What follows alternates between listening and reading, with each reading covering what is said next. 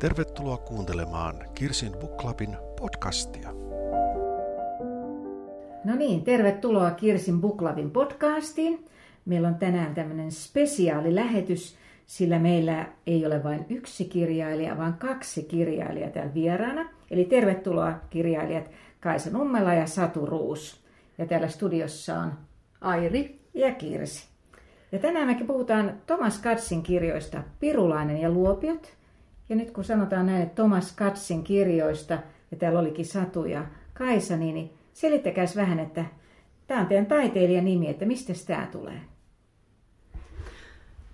Se oli itse asiassa vuosi 2014, kun oltiin iisalmelaisessa kahvilassa ja Satu kysyi multa, että ruvettaisiko kirjoittamaan kirjaa. Ja mä sanoin, että kirjoitetaan vaan, mutta kirjoitetaan dekkari. Ja Satu sanoi ilman muuta, että näin me tehdäänkin. Ja heti alkuun meillä oli aika itsestään selvää, että me tarvitaan meidän työryhmälle joku nimi. Ja siitä tuli Thomas Katz pitkien pähkäilyjen ja kokeilujen jälkeen. Itse asiassa Thomas Katz syntyi 16. elokuuta 2015, kun me niin kun vuoden tapailun, siis tapailtiin näitä ajatuksia.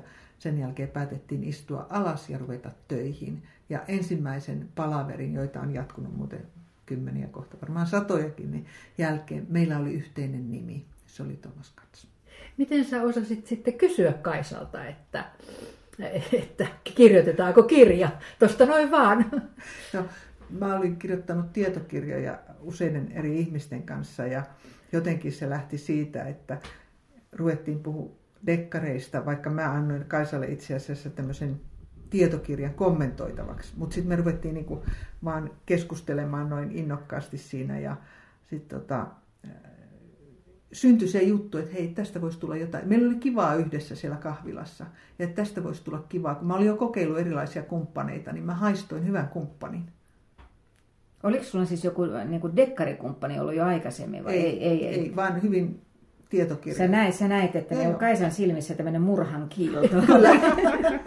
no, ja sulla oli Kaisa itsestään selvää, että se pitää olla dekkari nimenomaan. No ilman muuta, ilman muuta. Eli mistä täältä tuli? Se on suosikkigenre. Pidän kovasti dekkareista ja olen lukenut niitä paljon. Ja huomasin, että Satu on ihan samanlainen.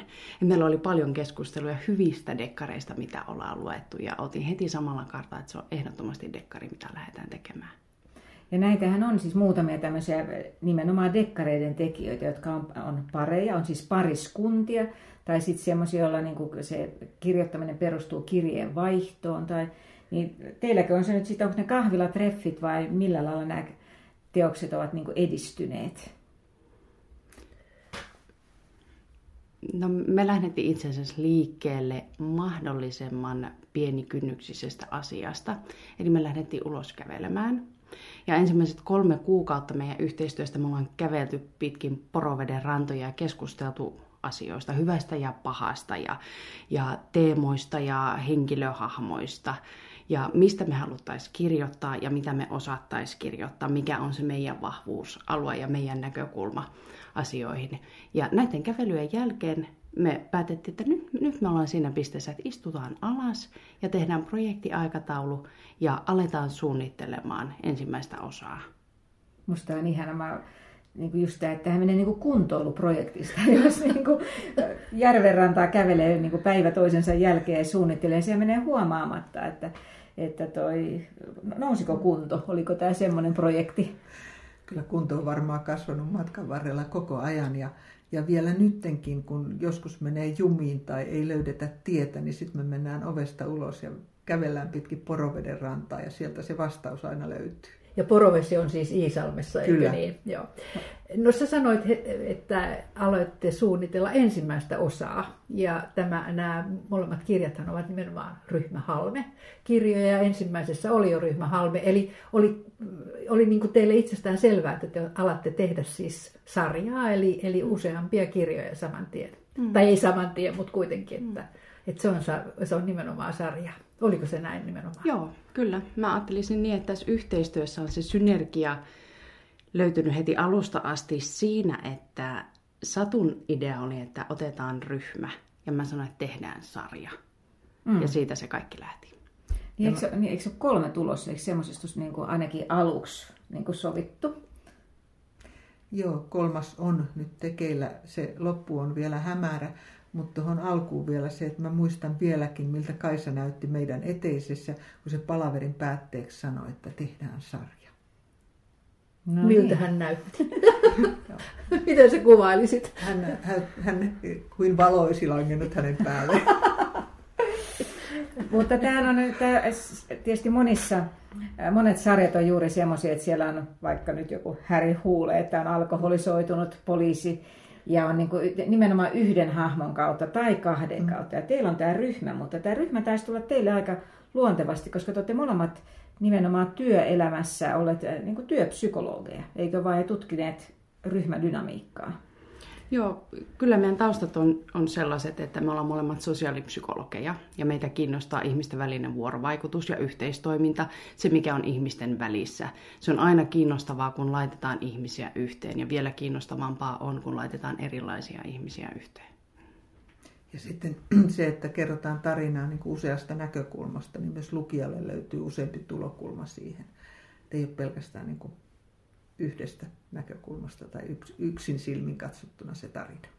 Ja nimenomaan tällaiselle lukijalle kuin minä olen, joka en nyt niin hirveän paljon lue dekkareita, niin, niin Pirulaisessa, jossa nämä henkilöt tulevat, niin sehän on hyvin mielenkiintoista nimenomaan kaikki se henkilöihin liittyvä. Tietysti toki itse rik- kyllä rikoskin on mielenkiintoinen ja se ratkaisee, niin, mutta se tuo siihen niin kuin semmoisen oman tason ehdottomasti. No mutta nyt teillä on siis ryhmä Halme. Niin, niin miten jos me otetaan pieni semmoinen esittelykierros kierros siitä, että minkä on niin kuin ryhmä Halme, että siinä on siis Halme on se vetäjä, ja sitten siinä on eri, eri jäseniä, mutta jos vuorotelle vaikka esittelisit, että aloittaisit sä Satu kertomaan, että minkälainen on tämä, nyt täytyy sanoa Herra Halme. Joo, rikoskomissaario Halme on, oli vähän kyllästynyt työhönsä ja tavanomaiseen poliisityöhön ja sai idean siitä, että jos kasattaisiin sellainen ryhmä, jossa olisi niin useamman alan asiantuntijoita ja erilaisia näkemyksiä ja sitä kautta voitaisiin käsitellä vähän poikkeavampia rikoksia. Ja tässä täytyy myöskin sanoa, että siis tapahtumat, nämä ryhmä Halmet työskentelee Turun poliisilaitoksella ja te olette Iisalmesta, asutte nyt Iisalmessa, mutta oliko se kai se niin, että sulla on nimenomaan vahvat turkulaiset juuret, mutta etkö säkin ollut Tuota, no mä valitan. Turkua savolaisena vierailijana. Okei. Okay. Mutta siis sä olet äh, niin kuin, turkulaisuuden kokemusasiantuntija. Kyllä joo, syntynyt ja käynyt koulut Turussa joo. lukioasti. No niin, no, mutta sitten ryhmähalmeissa ainoa naisjäsen, Anmari. Hmm. Anmari Forsman on rikosylikonstaapeli. Hän on yksinhuoltaja ja leski. Ja äh, terävä, älyinen, hyvin analyyttinen, ehkä tunnepuolen ihminen, mutta kova osaaja Halmeen tiimissä.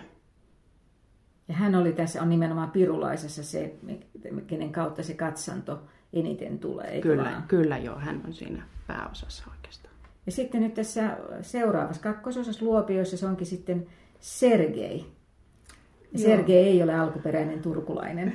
Ei, Sergei Petrov on hal, tarttunut Halmeen mukaan Lappeenrannasta ja tuota, muuttanut sitten työn perässä Turkuun ja tässä Luopioissa sitten vähän tarkemmin käydään Sergein taustaa, joka juuret on siellä rajan takana osittain niin Pirulaisessahan selviää kyllä hyvin se, että Sergei ei ole Turkuun kovin ihastunut, mutta ei välttämättä, niin hän, hän jää sillä tavalla aika mystiseksi siitä. Hän ei halua kertoa muille tästä taustastaan, mutta tosiaan sitten kakkososassa selviää enempi. Mm, kyllä. Sitten me ollaan molemmissa osissa saatu niinku ripauksia Magnuksesta, suomenruotsalaisesta, mm-hmm. Ty- onko tyylitaituri oikea sana? Mä en kyllä, tiedä. No niin, kyllä. niin mutta mitäs muuta me voitaisiin Magnuksesta tietää?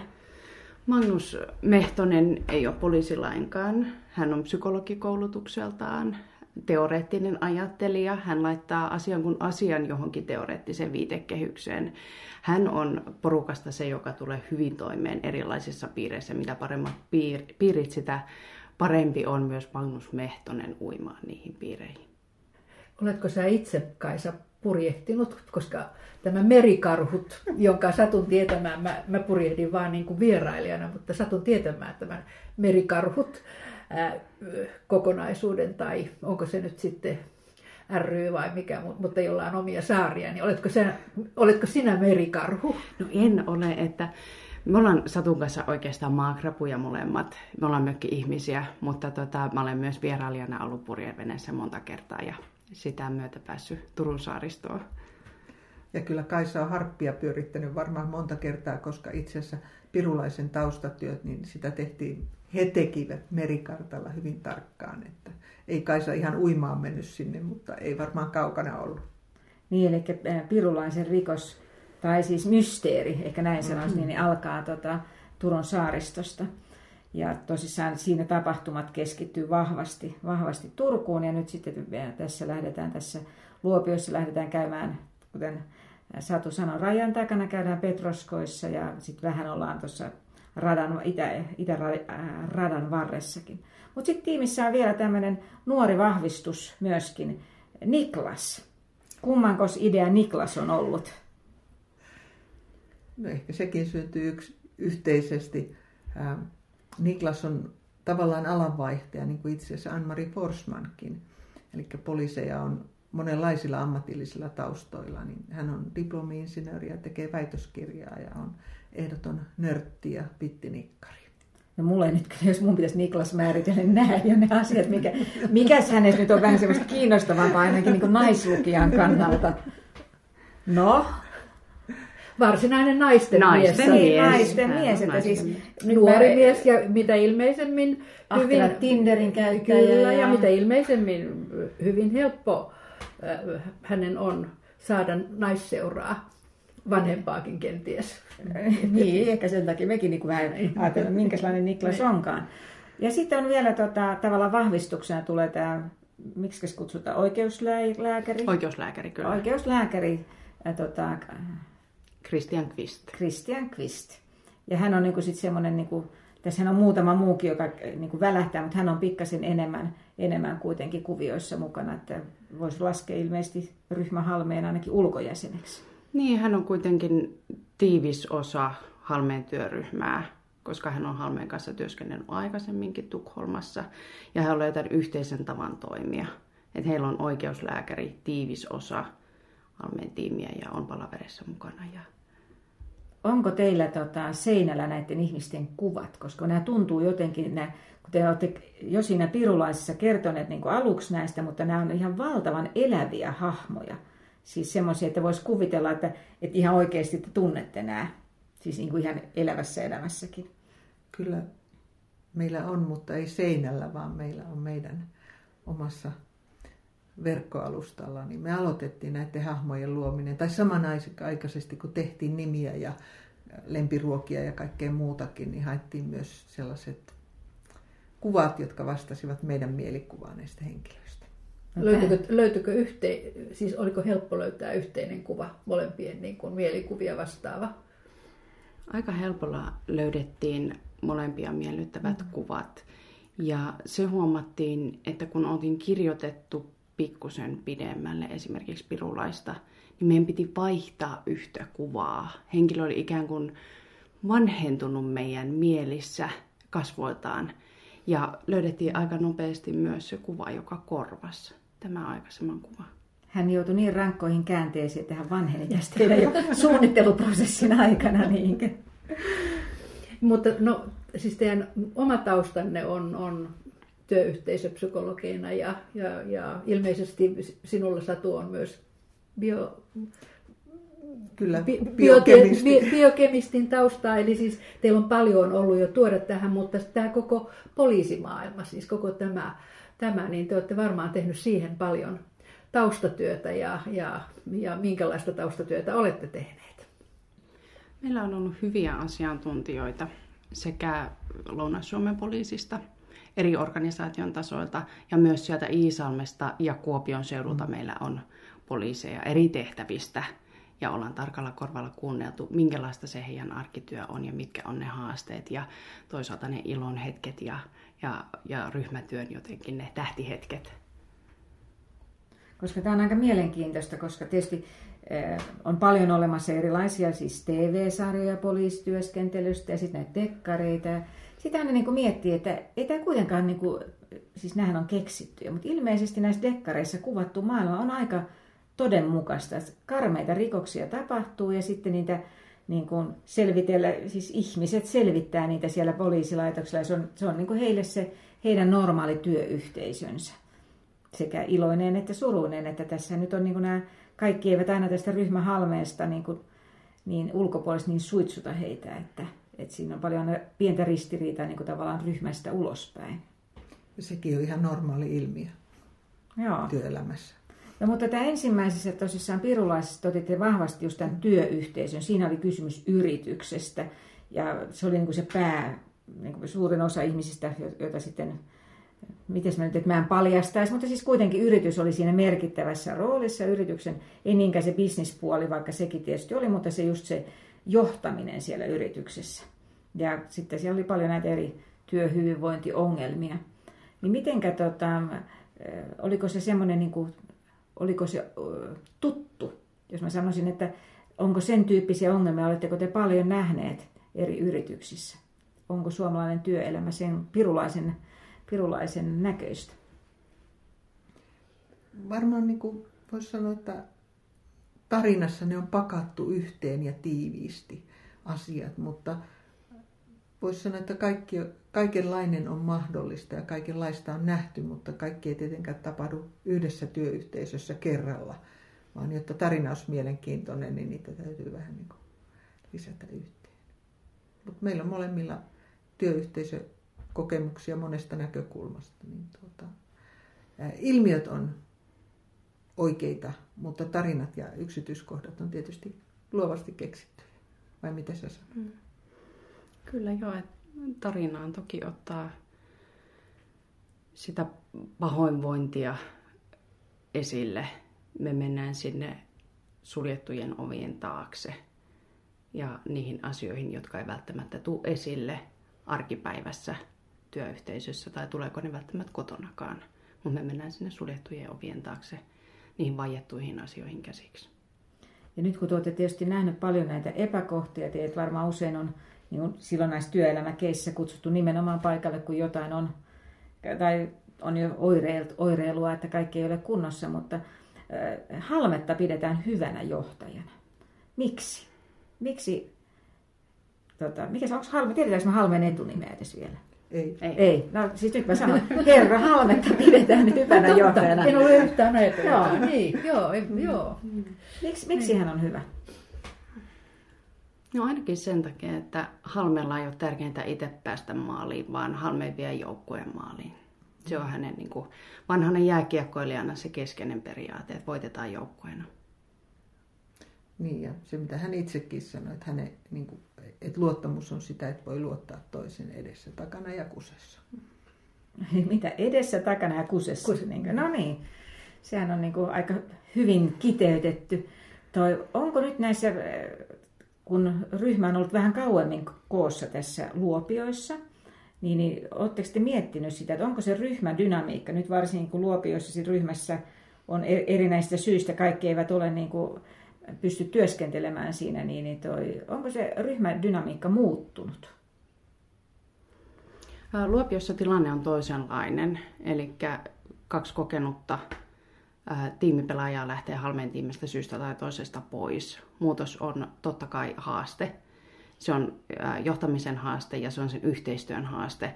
Miten nämä Halmeen tiimin jäsenet yksilöinä suoriutuu siitä uudesta haasteesta, uudesta roolista, miten he suoriutuu siitä tiimistä ja muuttuvatko heidän toimintatavat sen tavallaan niin kuin uuden tilanteen vaatimalla tavalla.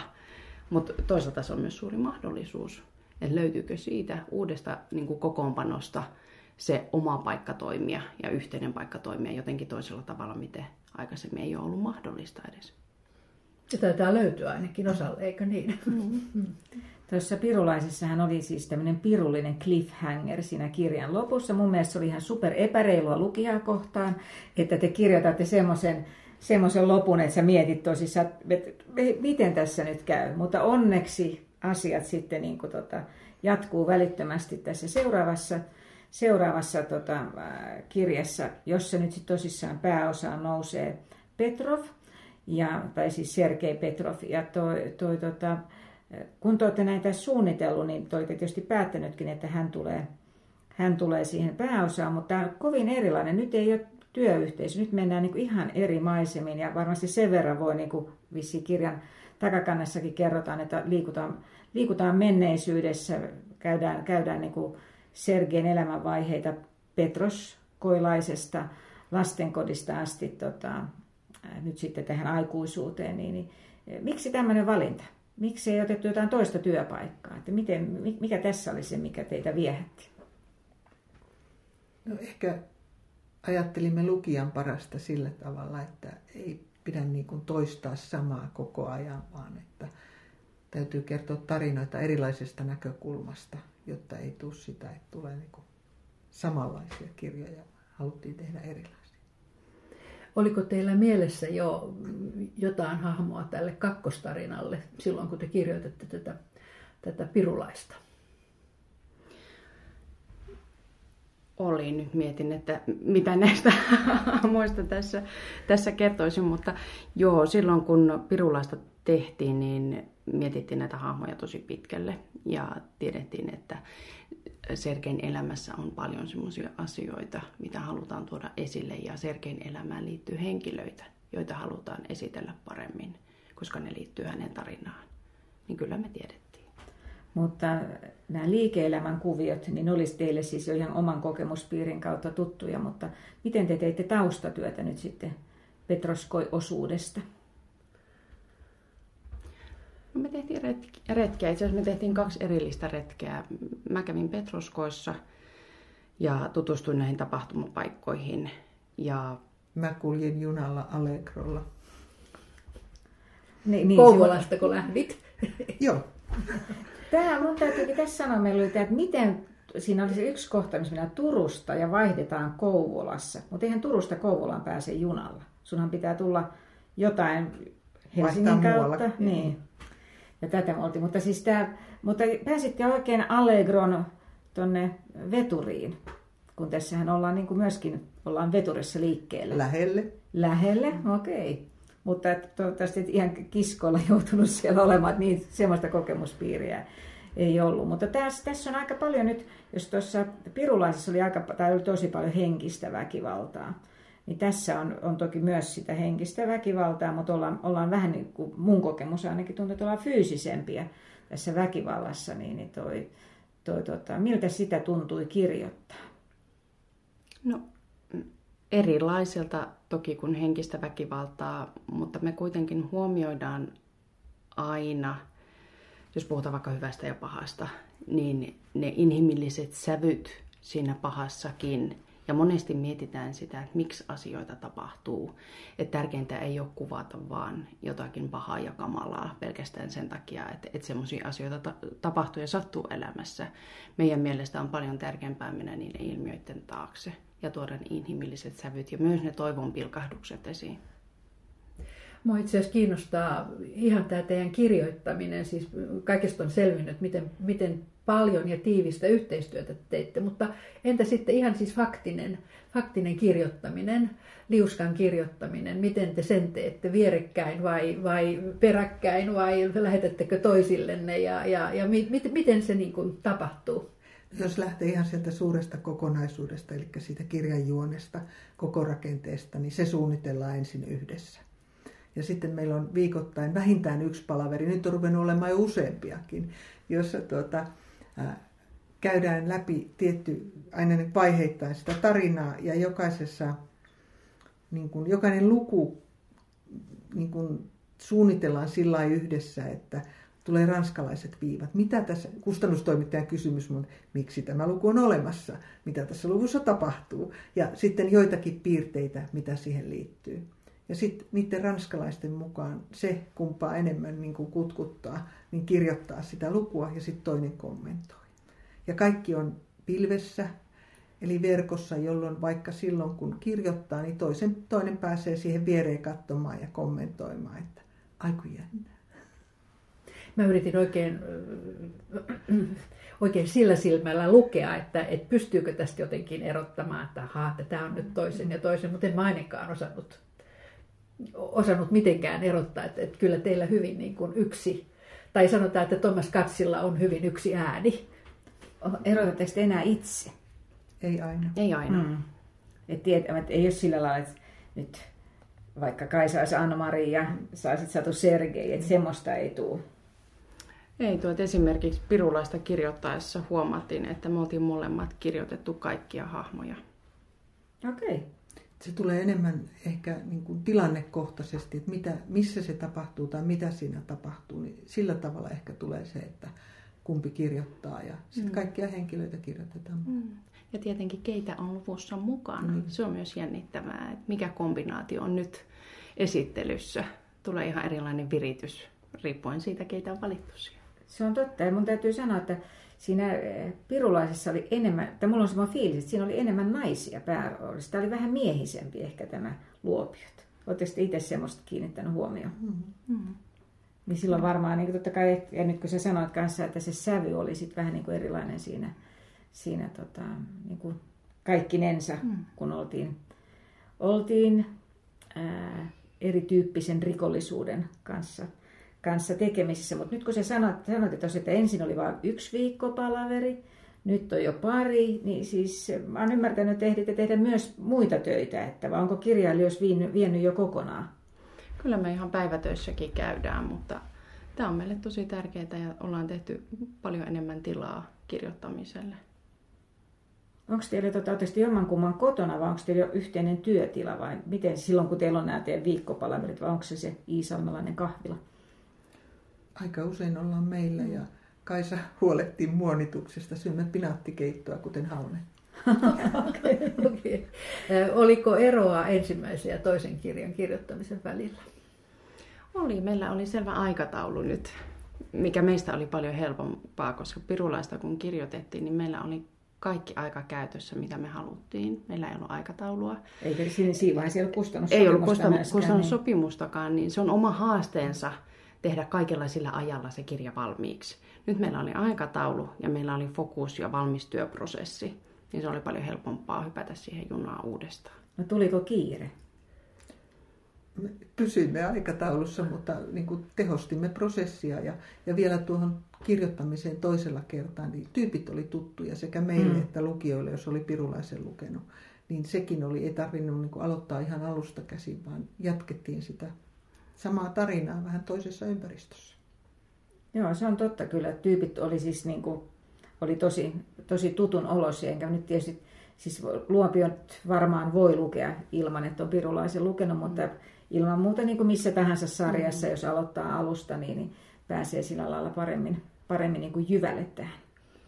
No, monet esikoiskirjailijat kertoo, minkälainen järisyttävä hetki se on, kun on saanut ensinnäkin tiedon, että, että kirja kustannetaan ja sitten tietysti sen kirjan saaminen käteen. Te ette ole enää, tai Thomas Katse ei ole enää esikoiskirjailija, mutta, mutta palataan vähän niin, tu, niihin tunnelmiin, niin, niin minkälainen tunne se oli, kun sitten selvisi, että te olette todellakin saamassa kirjan julkisuuteen. Vieläkö muistatte sitä? Miten te jaoitte sen yhdessä? Niin siitähän on vaan vuosi. Hmm. No mä muistan, kun me puhuttiin kustannussopimuksesta ja lähdettiin kävelemään Helsingin katuja pitkin, niin sovittiin, että kulman takana vasta hypitään tasajalkaa. no niin, joo. Kyllä se hyvin yhtenäinen. No miten nyt sitten, kun tämä toinen lähti painoon, niin oliko nyt yhtään riehakkaampaa, oliko tämä nyt sitten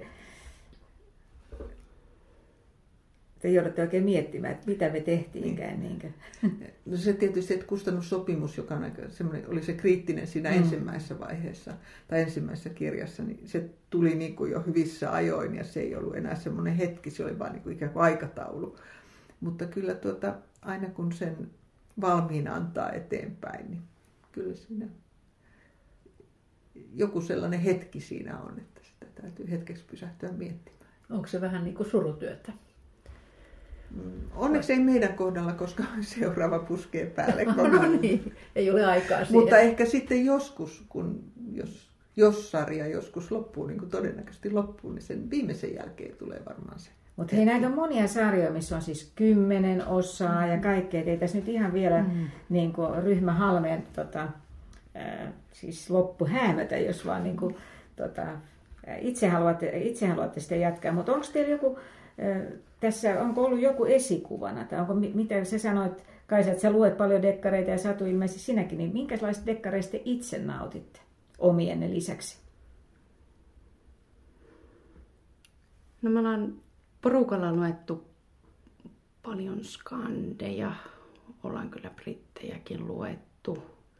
Ja me huomattiin, että historiahan lähti siitä, että sä oot lukenut Sjövalpaaloita, mm. eikö niin? 60 kun mulla, mä oon niin. aloittanut paljon aikaisemmin dekkareiden niin. lukemisen kuin. Ja mä hyppäsin siinä vaiheessa remmin, kun tuli Ed McBainit. Et, et ne, ne sarjat tuli kelattua läpi. Joo. Ja sen jälkeen me ollaan päästy vähän niin kuin samaa, samaa judaa ja huomattu, että niitä kausia on ollut. Mm. Että aina innostuu jostakin kirjailijasta, kelaa kaikki kirjat läpi ja sitten vaihtaa. Mutta aika laa, niin kuin laajalla skaalalla ollaan käyty niin kuin läpi. Luetteko te muuta kuin dekkareita? Ehdittekö te lukea muuta?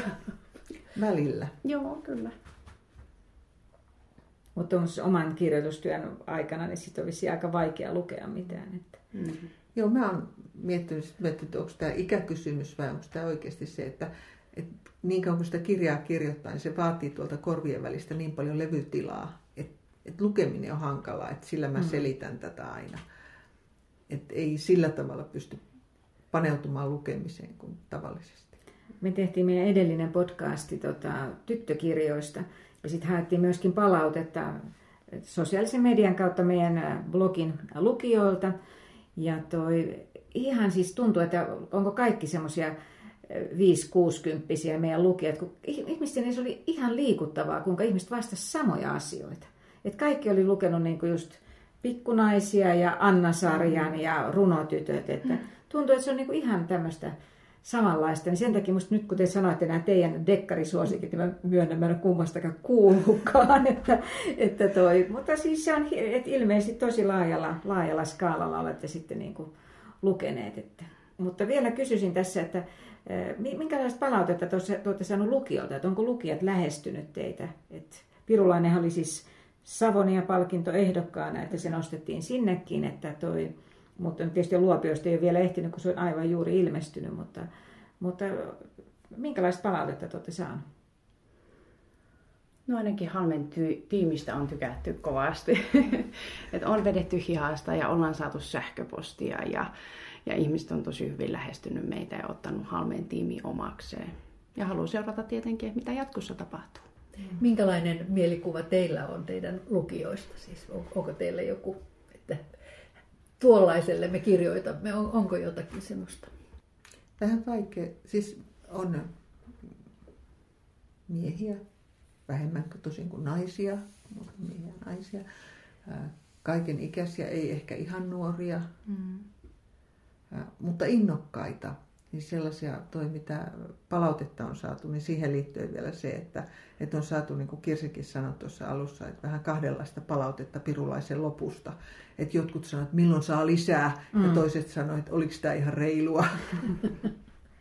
Toi, mutta miten sitten tämä teidän lähiystäväpiiri, te kiitätte tuossa Luopiossakin, kiitätte niin kuin perhettä ja ystäviä kaikenlaista tuesta, mutta onko heidän suhtautuminen muuttunut teihin, kun ne tietää nyt, että te kykenette murhaamaan?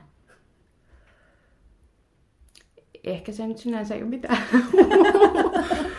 uutta. Siis siinä mielessä, jos miettii minkälaisissa töissä me ollaan, niin kyllähän me törmätään siihen elämän nurjaan puoleen myös ja se on, se on sillä tavalla niin kuin tuttua.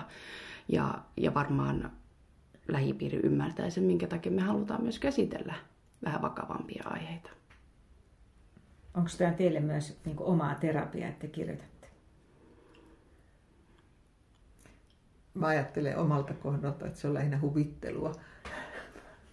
Mutta vielä noihin kommentteihin, että mikä erityisesti on ilahduttanut, niin entiset työkaverit ja siis tällaiset niin ammatilliset yhteys, yhteistyökumppanit, niin on tosi paljon saanut sieltä sellaista kannustusta ja mukavia kommentteja ja tällaisia, että ei osannut ihan niin paljon odottaa sitä.